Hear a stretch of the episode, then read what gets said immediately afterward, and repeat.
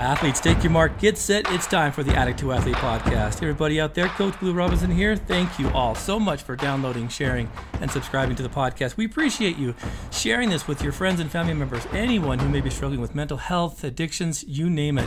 This podcast is here to help. Jump on our website if you have any questions or you want more content to download, to maybe check out to see some strategies and maybe some, some mechanisms of help if you yourself or someone else is struggling with any kind of like I said, addictions or mental health issues, our Addict to Athlete website uh, can definitely help provide lots of resources. I want to pay particular attention to that resources tab where you can jump on and register for the 2021 5K we got coming up in September. You guys, it's a great way to get out and get your get your families together and run proxy for those who might have lost their battle to addiction. So check that out. Labor Day weekend, it's going to be awesome. I want to especially give a shout out and thanks to our Patreon subscribers. We need your help. More Patreons. Please jump on patreon.com slash addict TO athlete and help us continue to move this podcast forward. It is a dream of ours to get Addict to Athlete to the forefront of everyone who needs addiction recovery. I want to give a special shout out to our super fans, Jerem Thurston, Holly Davy, Scott Foster, Coach Chris Williams, Brett Frew, Coach Tara Butson, Steve Riggs, the Warrior Within podcast and personal development by Sensei KP, and Chelsea Olson, thank you all, super fans. Rookie levels, Kenny Roseman, Earl Dyer, and Joe Jackson. You guys are rock stars. And of course, our pro level subscribers. Thank you so much, Selena Armitage, Gary Thurston, and Josh Hanson. The top tier, our championship level subscribers. Thank you, thank you, thank you so much. Shad and Freya Robinson, and the Robinson family, Ron and Dee Loesch, and of course, Tracy Whitby. Athletes jump on patreon.com slash addicto athlete. Get your bonus episodes, the extracurricular recovery playbook, and much more. Join today. Athletes, thank you all so much for joining us today. I am excited to have uh, an amazing man who I've learned a lot about through our Agents of Recovery podcast, and specifically Max Hall. And uh, I've known about uh, Coach Doman here for a while because uh, I've seen him play before with uh, old Gary Thurston, you know, my father in law, who's an avid BYU fan. And um, it makes sense that uh, after hearing Max's story about uh, the influence that Coach Doman had on him, and just you know what Coach is doing right now, specifically not just in the world of, of football, but also in the world of just being uh, an amazing guy on and off the field, we invited Coach Brandon Doman to be part of the podcast today. Coach, how you doing, man? Thank you so much for being part of the podcast. I look forward to getting to know you. How's how's life treating you today? Yeah, I appreciate you asking. Life's busy and a lot going on in my own personal life with with six kids and my wife and I working hard to ensure that we raise them right, which is hard, but mm-hmm. we're uh, we're certainly blessed in many ways and grateful to be a participant on your show today. That's so great.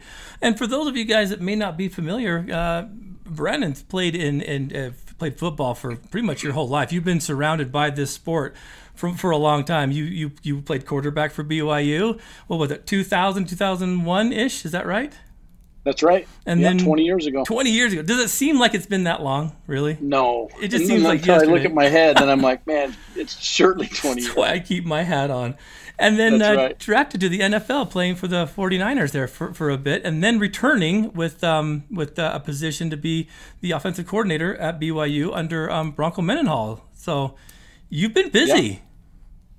Yeah. yeah, it was a great run. Football playing was a phenomenal experience, and I just I count my many blessings that I got to be a quarterback at BYU and everything that that facilitated, mm-hmm. the opportunities, the relationships. It's it's been a continued, I should say, an ongoing uh, blessing to my life because it's just created so many opportunities and yeah and then coaching and being a part of BYU as a coach was a great was just a great opportunity to get to be with so many uh, unusually great players and administrators and, and on that campus and and the NFL was just icing on the on the cake. That was a short stint, but it mm-hmm. it truly provided me some some of those great opportunities. I'm still blessed with today. Absolutely. I mean, not too many people get to have that kind of story and and be able to kind of encapsulate it now you know, again, doing things that you're passionate about, you know, still being involved in the sport, raising a family, being able to look back and see the legacy um, in so many others that you influence. And if you don't mind, maybe we'll just jump into that. I want to know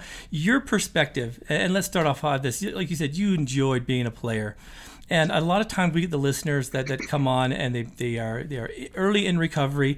They leave that lifestyle behind. They find joy and, and, purpose in sports and recreation. Um, and then they start like having this desire to share it. So they actually become, you know, the players become the coaches to the next the next folks coming up. Tell me a little bit about the difference between being a player versus being a coach. And although I'm sure the sport and the game, while active in it, is very like like you know, fulfilling, which did you truly enjoy? You know, being on the sideline or being in the thick of things? Because they both come with very specific, I guess, parts uh, of investment, wouldn't you say?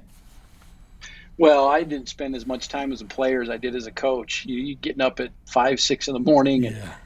going home at midnight, and, and, the countless amount of hours that you put into game planning and, and recruiting and constantly, constantly working at that trade and, and ensuring that you got the lifeblood of of the program, which which is the players and the success of the players, the health of the players, mm-hmm. how well prepared they are to play.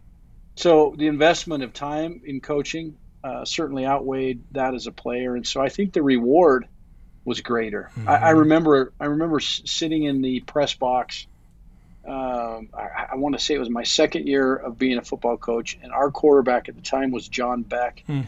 and we were playing the University of Utah. We were coming down to the end, and BYU had lost to Utah like three years in a row, and John had really struggled overcoming that hurdle for himself personally. Right. And uh, he made it a last second touchdown throw that was pretty miraculous. And I'll never forget my reaction. Yeah. I was I was out of control. Yeah. I've never I have never reacted like that in my life to to an event. And it was because I was I think I was so excited for him Mm-hmm. I was excited that he was able to overcome the hurdle that that the program was able to to get back into a position where, you know, the team in general could uh, overcome some of these unique challenges. And and mm. yeah, I mean, I was running all over the press box and chest bumping anybody that would, chest bump. get to that height of yours, uh, yeah, brilliant. Yeah, so it was. I would say for sure the reward of watching. It's like a parent yeah. watching your kids succeed. It it's extremely rewarding oh, you know what? You, you bring up a good point too, and I think that that's that's that mechanism of wanting to serve, and and then to see like all of the hard work that's gone on and off the field, and then to see it kind of encapsulated in a moment like that, it's like, and you know what's going through his heart and his mind at that moment, but just that, just, just that, I guess that that being very much in the moment of like, he did it. He he he, yeah. he conquered something he didn't think he could do. That's that's a cool part about this, isn't it? I'm sure you have many episodes like that, and I think that's you know, that's a special, I think, relationship that coaches have to their players. I mean, what have you noticed about that bond between, I mean, because there's a difference. I was talking to Max about this last week about the difference between a parent versus a coach. And it's kind of an interesting thing because a lot of the dynamics are similar. But yeah. there's also there's you, you can't pull your coach's leg either, like you could uh, a parent maybe. So, what do you think that bond is between player and coach, and why why does it get so strong? Well, I'm forever grateful for the coaches that I've had. I look back at my life and, and the men that, that mentored me, mm-hmm. and most of them were football coaches. Yeah. And, uh, and I don't know why I was as fortunate as I was and have been in my life to be surrounded by these types of people. But I can go back to little league football, to my high school experience, to my college, and even my NFL experience. I had a football coach just recently pass away, mm. named Greg Knapp, mm. uh, with the fort that uh, was coaching at uh, the New York Jets here for Zach Wilson and just passed away from a bike accident. But oh, that's right. The guy was the guy had no reason in the world to be reaching out to me. I was no I was nobody important on his roster ever. And about three weeks before he passed away, I got a text message just checking in. Really? I think I think a coach um, has the opportunity because he's not a parent um, to have a, just a different level of respect. And, and we respect mom and dad, we revere mom and dad. Yeah. Um, but the coach becomes this mentor that has the opportunity to discipline and hold us accountable in a different way than a mom and dad does. And, and, and uniquely for me as a, as a coach, I was with mom and dad's kid eight hours a day sometimes and they were they were sitting in meeting rooms with me on the practice field with me. I recruit I was recruiting them constantly. I was in their homes talking to them, and by the time a, a coach has invested all this time and effort in a player, you you, you generally become a mentor, a brother, uh, a friend, a confidant, and and become hopefully you become uh, the you know one of the very greatest advocates for that player's success. And Yeah. if they can see that and they can feel that, then you see this. We always said that preparation plus opportunity equaled success. Yeah.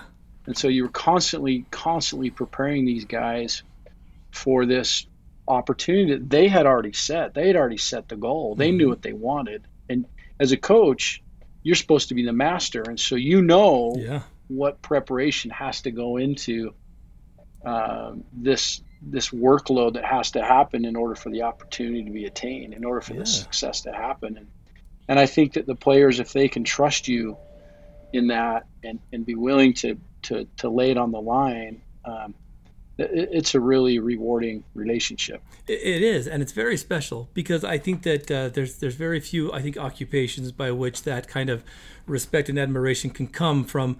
Dare we say like like employee to boss or, or to supervisor or something like that? It's a very different relationship because uh, although the goal is to get to become the best you can be and to you know to, to win more than we lose um, there's still that level I think that uh, is, is really hard to explain if you've never had it. And so I, I appreciate everything you said and I, and you know being able to build those relationships. I know for a fact because I've spoke to Max about this is what helped save his life when you caught wind of his shenanigans. And instead of instead of jumping on the bandwagon like so many do where you start reading the comments under the posts and stuff at one of his most lowest of low times um, he's, he, he spoke very highly that you were the one that said hey are you okay? Because we've got a plan for you what was that like for you? Because i mean max had been gone for, for a while but he was still on your radar much like what you just spoke about getting, getting the text from, from your coach. What what did you feel when you saw that? Because i'm sure it i'm sure it hit you pretty square right right in the heart. Yeah, it was it was sad. It was a very sad moment. My heart my heart broke, but my heart didn't break for the sadness of, of, of the moment. My heart broke for him. exactly and, and my heart broke for Mackenzie, his, his wife, and, and his little kids. And I, I just knew that whatever had got him to that moment um, was not truly Max. I just I, I looked at this picture of Max that everyone else was looking at, and this this man that uh, I had you know, grown to really love and, and admire and had built a relationship with. And the only thing I wanted to do was find him. I wanted to track him down and mm-hmm. and see where I could be a support to he and his family and see if we couldn't get Max back to being Max. Yeah, absolutely. When when you when you reached out like that, I think it's kind of an important thing for the listeners that may not be aware. Um, you all know Max Hall from the Agents of Recovery podcast, very much an influential aspect of our team over there. And we're speaking about uh, episode I think number three, where we go into Max's story specifically about um, kind of the the culmination of, of an addiction that ended in, a, in an arrest and some pretty heavy hearts for his family. And and Coach Doman speaking about how he saw that and reached out and helped get him motivated to get help the coolest part about what Max said about your ability to reach out is that he was like, I knew I couldn't tell him no. I knew that if he was reaching out to me, it was, I know you can do this. I know you're better than this. So let's let's stop let's stop the shenanigans and let's get moving. Um, Yeah. That approach, so much more powerful than a than the aggressive kind of you know what were you thinking and how dare you and that kind of stuff. You took a soft approach to a very hard program. I, I guess I guess problem. Um, so important. You knew the relationship. So why not come in like a, a Bobby Knight and throw in chairs or something? Why come in with with uh, with your style of the soft approach? You recognized, I think, probably the need to approach with care. He was already broken. Mm-hmm. He didn't need he, he didn't need another bat over the head. He, Yeah. he was already down. He was already he was already a broken person at that point, and he he needed absolute confidence in. What, what the one thing I remember is leaving him a voice message. I saw it. I instantly called, and I said, "At some point, you're gonna you're gonna listen to your voice messages, and when you hear my voice message, I need you to call me immediately, and we got we're gonna get this solved, and I'm gonna help you get this solved, and I love you, Yeah.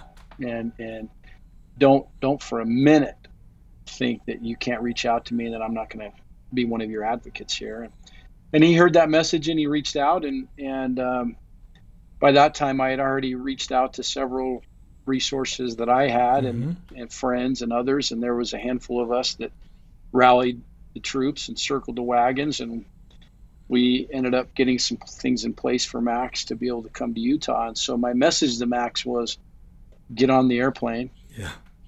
And get here. Yeah. And we, we'll be here waiting for you when you arrive. And I had reached out to his family and and whether or not Max wanted to do that or not, or if his family had something else in plan, that was fine. We just wanted to know that that in the event that they they wanted our support, that we had it taken care of, and he needed to just get on a plane, get up here. And fortunately for us, he he did. He did. A plane came. But see, I think that's the important part because just like your players, as much as you could go out there and, and show them how it's done, and you know, you can't go in, in the middle of the game and be like, "Let me show you." like it's up to yeah. them to kind of take that extension of help and to take that there we yeah. say coaching um, because right i mean at that point all you could say is look all you got to do is get on the plane and that level of coaching is like you have to do the hard part max which is getting on the plane the rest yeah. of it will be here to receive you you know i'd seen max get hurt before i'd seen him fall down i'd i'd seen him be in tears i'd seen him lose i've seen him lose football games I've seen him win a lot more football games than I've seen him lose. Yeah and I knew what he was capable of. And he's the type of a guy that if I had to go compete in anything, he would be one of my first phone calls. Yeah. I'm not kidding you. It wouldn't matter what it was. Uh, I would call that guy because he has a tenacious, competitive nature, and and I always thought, you know, gosh, maybe he's overly confident, and then I realized I'd way rather that and have to kind of help bring him down a little bit into the right realm than to try and figure out how to build his confidence. And and I had seen him go through so many things, and he felt like he was invincible, and that was part of the problem. Yeah, is that I can do whatever I want to do, and I'm going to make my way out of it. And then the addiction just beat beat the tar out of him. He couldn't beat it, mm-hmm. and he needed help, and he couldn't do it himself. So, in that case, and, I, I one of the thoughts that keeps coming to my mind is I remember playing University of Wyoming in Wyoming, mm-hmm. and it was just nasty cold. It was it was really hard. I was coaching. He was a first year quarterback. And uh, the doctor calls up to me in the press box and he says, Max just separated his shoulder. Oh, man. His, his throwing shoulder. And uh, I knew the doctor because he was the same doctor that, that was my doctor when I was quarterback at oh, BYU. Man. And so, so he said, Brandon, you know what that feels like because I had done the same thing. Mm-hmm. And uh, do you want me to give him the op- his options? And I said, yes. And one of those options is that he can continue to play. Is that right? And he says, yeah. He, his options are not play and continue to play. And here's what we're going to have to do. And I remember Max listening in. He just grabs the phone from the doctor, right? Oh. Grabs the phone, gets on the phone. and he says, there is no option two here. Mm. I'm playing. Oh wow. I'm playing. So what do we got to do to play? And and I know how that felt. So yeah. I, I, I, this keeps coming to my mind that that again, I think part of being a mentor is earning the trust and the confidence and being in those moments so that we can remind mm-hmm. Enable these these individuals that we get the opportunity to mentor and sometimes just re- help them remember that that I've done this before mm-hmm. yeah I can do this and and I've seen Max do some really, really hard things. And in that moment with his addiction, I knew he could do it again. I knew he could overcome it. And but this time it'll be a lifelong battle he's going to have to endure. But he can do it. And, Absolutely. And that was the message. That was the message to him. And so when I when I met you in person was when we were there at his fireside where he was speaking to youth um, about yeah. specifically about that and and you know I, have I've been a bishop of the church and I sit here and I'm listening to him talk and I'm like ooh he's he's not holding back and I thought hmm he did such an eloquent job of, of describing what it was like yeah. in such a powerful manner that I'm thinking, all right, these are who we need on the front line uh, in this day and age, yeah. guys that have had that experience for a reason. But now he's taking the same steps you did by now being that yeah. person for his his kids that he's coaching. Yeah. And so there's a there's a huge crossover I think between like again the player and the coach, but then the the we have these experiences for some kind of reason. You know, you yeah. separated your shoulder to have that experience with him, and then to reinforce the fact that you know, oh, I'm I'm I'm in. and you being like, yeah. okay, it's your choice. I think that's fantastic. Um, Max is probably one of many that you have stories like this about. What impresses you about the the the, the players or, or the folks that you've worked with or coached along this path or even played with that show this this this tenacity for like being mindful of their own limitations, but also knowing that they've got more in the tank, not giving up or taking a knee when they know they could, when you know they could go, and so do they. I just, I love, I just love sports. Yeah. I love athletics. I love, I just love what it means to the individual, and and so over the years, you know, watching somebody become the very best at something whether it just be for their age or in the world or for the moment um, and know that they had they had taken all the gifts that they've been given and then and then made more of themselves than maybe they ever thought they could be and and then you know sink sink through some adversity and face some challenge and deal with some injuries and mm-hmm. booing fans or whatever it might be yeah. or just all the naysayers and to I think every kid ought to stand on a pitching mound and have to throw a strike. Yeah. You know, with this, with all your friends and family standing there watching, yeah. there's something about the, the the anxiety that you feel, and then this determination to, to overcome it. And athletes over the, over years, um, physically and emotionally and mentally, um, learn how to do that. Yeah. And I think it has such an impact on life. And the, the challenging thing for an athlete is when it comes to an end. Right. Now what? Yes. And and I've gone through all these years of learning how to to do this, and I've become a tenacious competitor, and I've learned it through sport. Mm-hmm. Does it apply to the rest of my life? And can it apply to the rest of my life? And who's going to help me do that? Do I need some support in that? And and uh, it absolutely does apply. Mm-hmm. And I, I just I've got an I have a brother-in-law that's in his mid 30s. He was a quarterback for his high school team in high school. He had become a, a, a very valuable athlete at his high school, and uh-huh. he got hurt mm. and got into pain medication and become yeah. became an addict for 12 years. Mm. He's six years sober right now. Fantastic. And running his own rehab facility here in Utah. And I, I just he for with the same tenacity that he had to have as an athlete to overcome the challenges to become great there he's had to show the same tenacity the same physical wherewithal and work and grit and determination to do it mm-hmm. but he's done it before and that's the message that was the message yeah. of mac you've done this before just different yep. it's been a different fight and a different battle but you've done it before and you can do it and and the results will be every bit as as sweet if not 10 times better when you overcome these challenges. Yeah, you know, it, you're right. I, I, had a guest on my podcast not too long ago, and it talked it talked about run your business like you're an addict, and it's kind of funny because it catches you off guard. You're like, what? What it yeah. means is that they're pretty dang resourceful, and if they can do all this stuff in the negative yeah. mindset, you know, like they can they can wake up in the morning and have no money, no means, but at the end of the day, you betcha they can have whatever they need to to find that high. Now imagine right. if we flipped the script, right, and we did something positive by nature that way. I mean, if you did anything and everything you could do to make your life as amazing as possible, could yeah. you do it? And they're like, no. I'm like, yes, you can. It's the same principles apply. You've done right. it before. You were already that creator. You can produce these things out of nothing. Now do it for something positive. And they apply that. It would make perfect sense why he's why he's finding success in that world because they really are the same. You're right. I think sports is a great equalizer, and I think that that's one thing that we all can do. Um, it's just do we have the courage to to walk up on that mound when everyone's watching, knowing that we're probably going to get some boos, but we'll get some cheers, and at the end of the day, that's all just noise anyway. How do you coach then for for Max and for everybody else to drown out the boos and to drown out even the cheers and just kind of be at one and just at the end of the day know that that's all noise how do you cope with it? Like, yeah. how do you coach those those situations?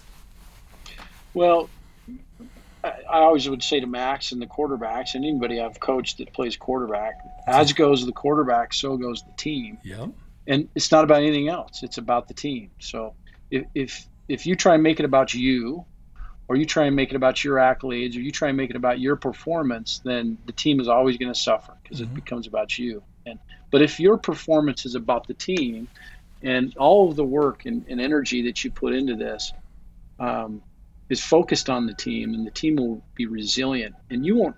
Part of part of the beauty of the team is that they help drown out the noise. Yeah. They help become your protecting family, and and become your influence for good. But they they truly become the shoulders that you lean on. And so, I, I think for Mm. for most of the guys I've had a chance to catch, I mean, coach is become a great teammate Yeah. and uh, be willing to be a teammate, be willing to be humble and to sacrifice for your guys. Because if your guys can see that leadership, Vince Lombardi said that leadership rests not only upon the ability to lead or the capacity to lead, uh, it rests on truth in your purpose and willpower in your character. Brilliant. And and I think that, that this truth truth in your purpose is discovered on a daily basis. You you earn uh, this truth in, in, in your purpose. And the willpower and character just means are you willing to get up? Are you willing to get in front of the line? Are you willing to stay late? Are you willing to spend extra time at it?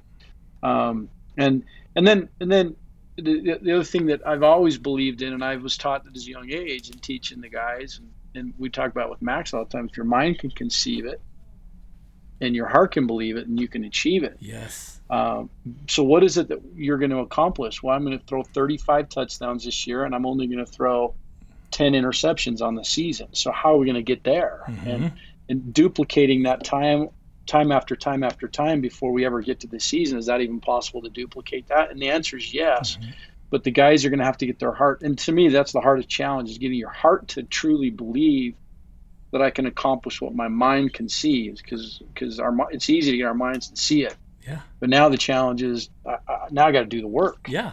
and people people don't want to do the work. That's the hard part. Yeah, absolutely. You know what though? That plays absolutely in tune with the folks I'm coaching to you know out of addiction and into a life worth living. It's that same thing, right? The idea is there, and the belief system gets a little bit weak, and then the application fizzles out. So it's like you've got to truly believe that this is possible, or else you're going to fizzle out. So how do you coach that to, to show them that your belief is is it's not right it's not wrong it just is right henry Yeah. ford right um, you know if you believe that you're a stinker you are right if you believe it you can achieve it I, you're spot on Right. but how do you coach belief i mean Right. trial and error what do you do Yeah, I think it's simple successes along the way, and we have to, Hmm. as mentors and coaches and whatever, whoever, whatever we might be, we have to create those simple successes. We don't have to create the grand moments; those are going to come. right The competition, the games, the the the life lessons, the marriages, the whatever is whatever's coming down the pathway for those we're mentoring or leading. th those big moments are going to show up, and they're the opportunities we're preparing for. So we have to provide simple successes along the way. We used to, in practice, I used to always believe that if we don't put the quarterback in game-like situations in practice and really assimilate the game scenarios for him in enough in enough ways and and at, at a high enough frequency, there's no way that he's going to be able to take from the practice field what he needs to into the stadium succeed. So Mhm. in most team sessions, and when I go watch football practice at the highest level from the NFL on down, um, if, if they're doing too many stationary team drills where they're not working on moving the ball, right and there's not a situation where I have got to convert a first down, and I'm and I'm not being scored or rated. And I think Urban Meyer is one of the best in the world at this. But if, if you study up on him, even what he's doing with the Jaguars right now, Mhm. you have you have to be graded on simple successes along the way, so that that so that I can transfer it over. And so, Hmm. did you get did you convert the first down in practice? What was your third down conversion in practice? What was your scoring percentage in in in the red zone going in in practice? And and is it transferable? And here's an example: Max's second season, Mhm. we were going into what we felt like was going to be a remarkable year. Mhm. And uh, I'm sorry, his senior season. This was his last year, and and we had some really good players. Anyways, we were going into fall camp, and we had set a goal that he would throw four touchdowns to every one interception during fall camp, and we were going to put him in all those game-like situations Right. so that he could succeed. And we knew that we were going to have enough team sessions that it would almost feel like a full season by the time he got done with fall camp, Right. and and it would it would translate over. We're like two practices, three practices in, no touchdown passes. He'd thrown like four interceptions. like no And I'm I remember coming to him and jokingly but very seriously also saying, "Look, Max, there's this has got to come to an end. yeah you you you know what the goal is, and you know what's got to happen. And he said, Coach, um, what's the goal? What for fall camp? What's the goal? And I said, What do you want it to? We know what the we know the goal is four touchdowns to one. What do you want to, the reward to be, Max? What's the Hmm. outcome reward for this? He says, I want to shave your head. I said, I had hair, and I actually haven't had hair since. great locks, huh? Okay, I see Yeah, where I this is had going, Coach. Hair. He goes, I want to shave. I want to shave your head if I accomplish the goal. And I said, deal. You can do it. So we had like 20 more practices left, and in a remarkable fashion, he went on to just blow blow the goal out of water. Mhm. And the interception stopped. The touchdowns, they just started ripping away at the touchdowns. And I'll never forget sitting down at the end of fall camp and the whole team circling in the locker room, and he shaved my head. You He actually, remember, I actually yeah. I'm going bald now, but but I've kept my hair shaved ever since then. But I those those moments of success and simple successes recreated, Mhm. maybe in a practice environment or in a in a clinic environment, wherever it might be, those do transfer over to real life situations. For sure. If, if it doesn't happen in the meeting room, we also think as coaches, we're I'm pointing up like we're in the building. uh huh. If we can't get it done in the meeting room, it can't get done on the practice field, and if it can't get done on the practice field, it's certainly not going to get done in the stadium. True. So all of that is applicable. Anyway, that's a lot. No, I like it. No, you're so spot much, on but- because again, these things go hand in hand with that recovery process, and I love the fact that everyone's motivated by something. I'm sure that was the last something you thought he would bring up, like I want to shave your head. You're like, what? Yeah. Like, Yeah. okay, like, and and that's what it was for him. So I mean, it's interesting, huh? I'm sure that you have to kind of keep your finger on the pulse of like what what's motivating the you know the Yeah. person to enter recovery. What's motivating the, this player to perform at his at his best. Um, which do you find with with the athletes more so than I'm sure there's a variety of either, but do you find that the internal motivation is stronger or the external motivation? Which do you see more more common? Is it the inside or the outside motivation? for, for for young for younger players, there's an external motivation. It's getting a pair of shoes or getting you know new new gear or Yeah. whatever it might be. Right? If if, if I perform well, I get this external external reward. Um, and, that I think that carries on. But the, the older the player gets, there's There's a clearly some more. In, yeah, it crosses over, and the Mhm. internal motivation starts. You know, you start having bigger decisions to make, and there's some more internal motivation. But yeah, I, I would say that's the, the, the younger the younger you are, the more externally motivated you are. That's so interesting, and, and you can almost see when it comes across to you. You're like, okay, now he's maturing. I can see this. That's awesome. Yep. Shifting Yep. gears just briefly, I was watching a video a couple days ago, just kind of you know getting to know a little bit more about you, and um, there was a video clip that came on, and it was uh, I can't remember, it's probably a BYU TV thing, but it was a a quick little descriptor about how one day you came home after a big day of work and you saw your son out there, and he had his ball and he had his mitt and he's like his bat, and he's like, hey dad, let let's play, and I can just I can like. Brandon, you better grab that mitt, man. you better not say I ignored. And you did. You grabbed it. You had, and you you made a decision. You're like, hey, I've got to do some things now. These kids are in their prime now, and now it's time to start know, shifting you know, my passion back into this family system too, and leaning in more. Not that you weren't you weren't an absent father, Yeah. but you you had a mindset of like, this is important now. And I remember when my son came of age, and he's like, hey, you know, let's go have a catch, and I'm like, dude, is it time? I'm like, let's do this. Um, tell me about that, about about that shift in like some of your focus and some of that because you did you you it means if you parent out of inconvenience, you're giving up something else that you truly want to do, but you're seeing something of greater value over here. So tell me about that mindset about the ultimate goal is being a dad and a coach to your kids. Yeah, I think the older I've got, um, that I've gotten, and and the more demands of just parenthood and life, business, church, whatever it might be. Mhm. I, I, I'm finding more joy and peace in my own life, but the demands are are external. They're, they're pressing in at every turn, and if I'll just allow myself to to take these external pressures as they come one by one and be outward thinking and, and allow myself to get out of my own way. Because often if i'm in often i want to kick, take my shoes off and go sit down in my chair and Yeah. close my eyes right or turn on the tv hmm and, and and and i think we all need moments for that. But if if I'm not careful, I'm missing so many opportunities to say hello to somebody, shake a hand.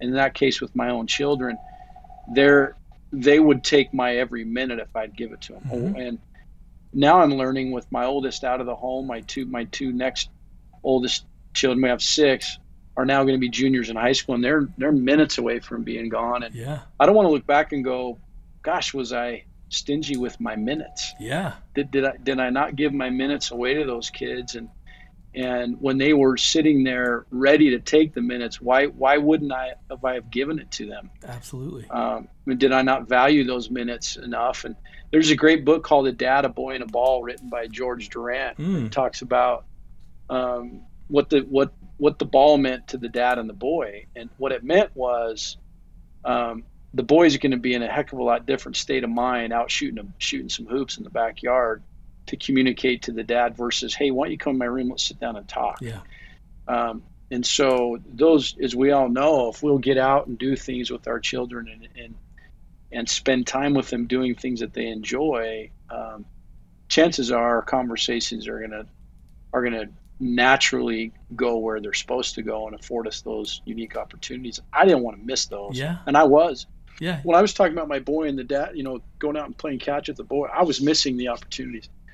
They were coming and going, and I was missing them, and I didn't want to miss them anymore. Yeah, and something hit different that day. And I, am with you.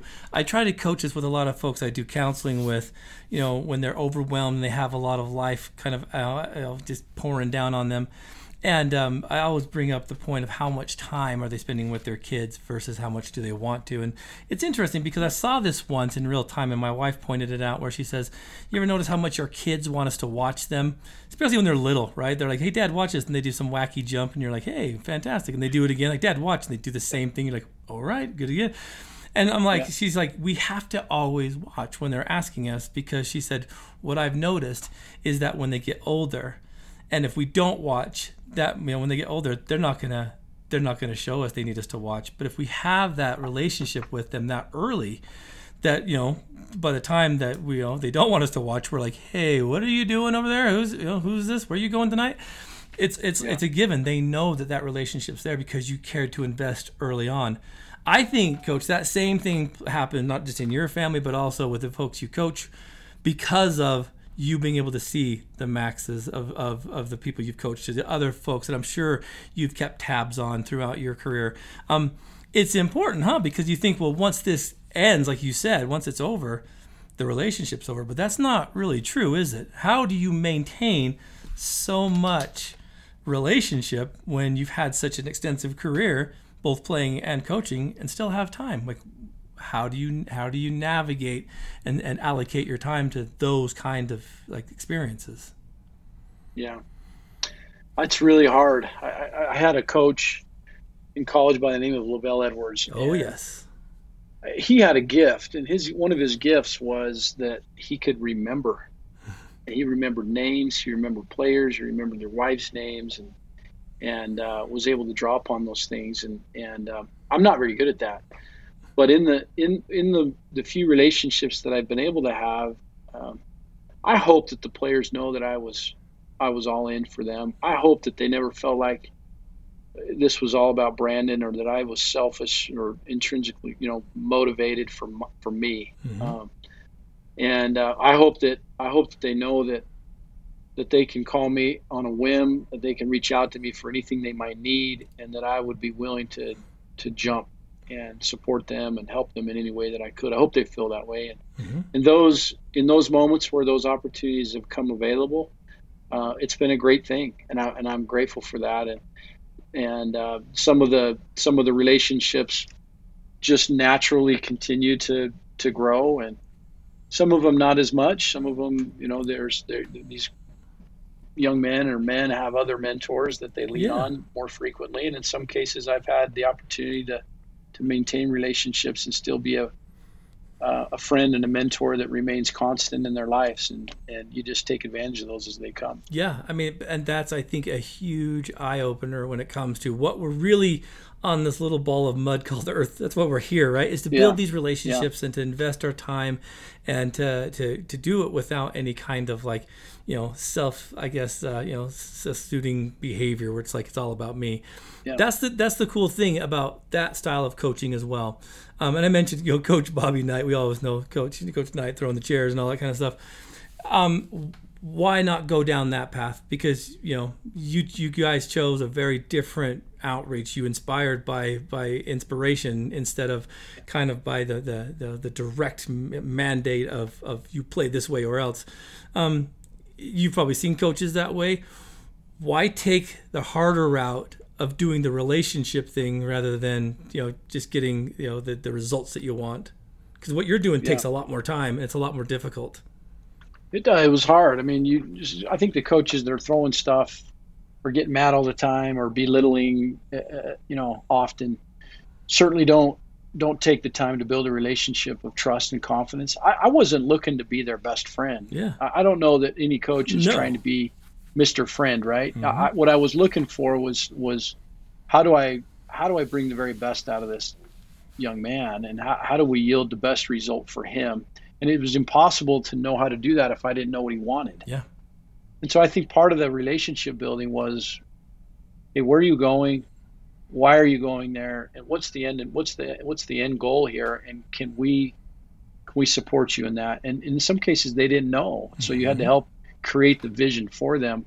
And I think because of that, over time, it, it you know the relationship developed. But I just don't believe in yelling and screaming and I just they, they don't need that. It's not. It doesn't. In my opinion, I've had coaches do that to me. It, it it only created fear and anxiety for me. It didn't create confidence. And I, you're trying to build confidence, and maybe a player needs to yell and scream scream at him. I just never found a player that I was coaching that that was the best.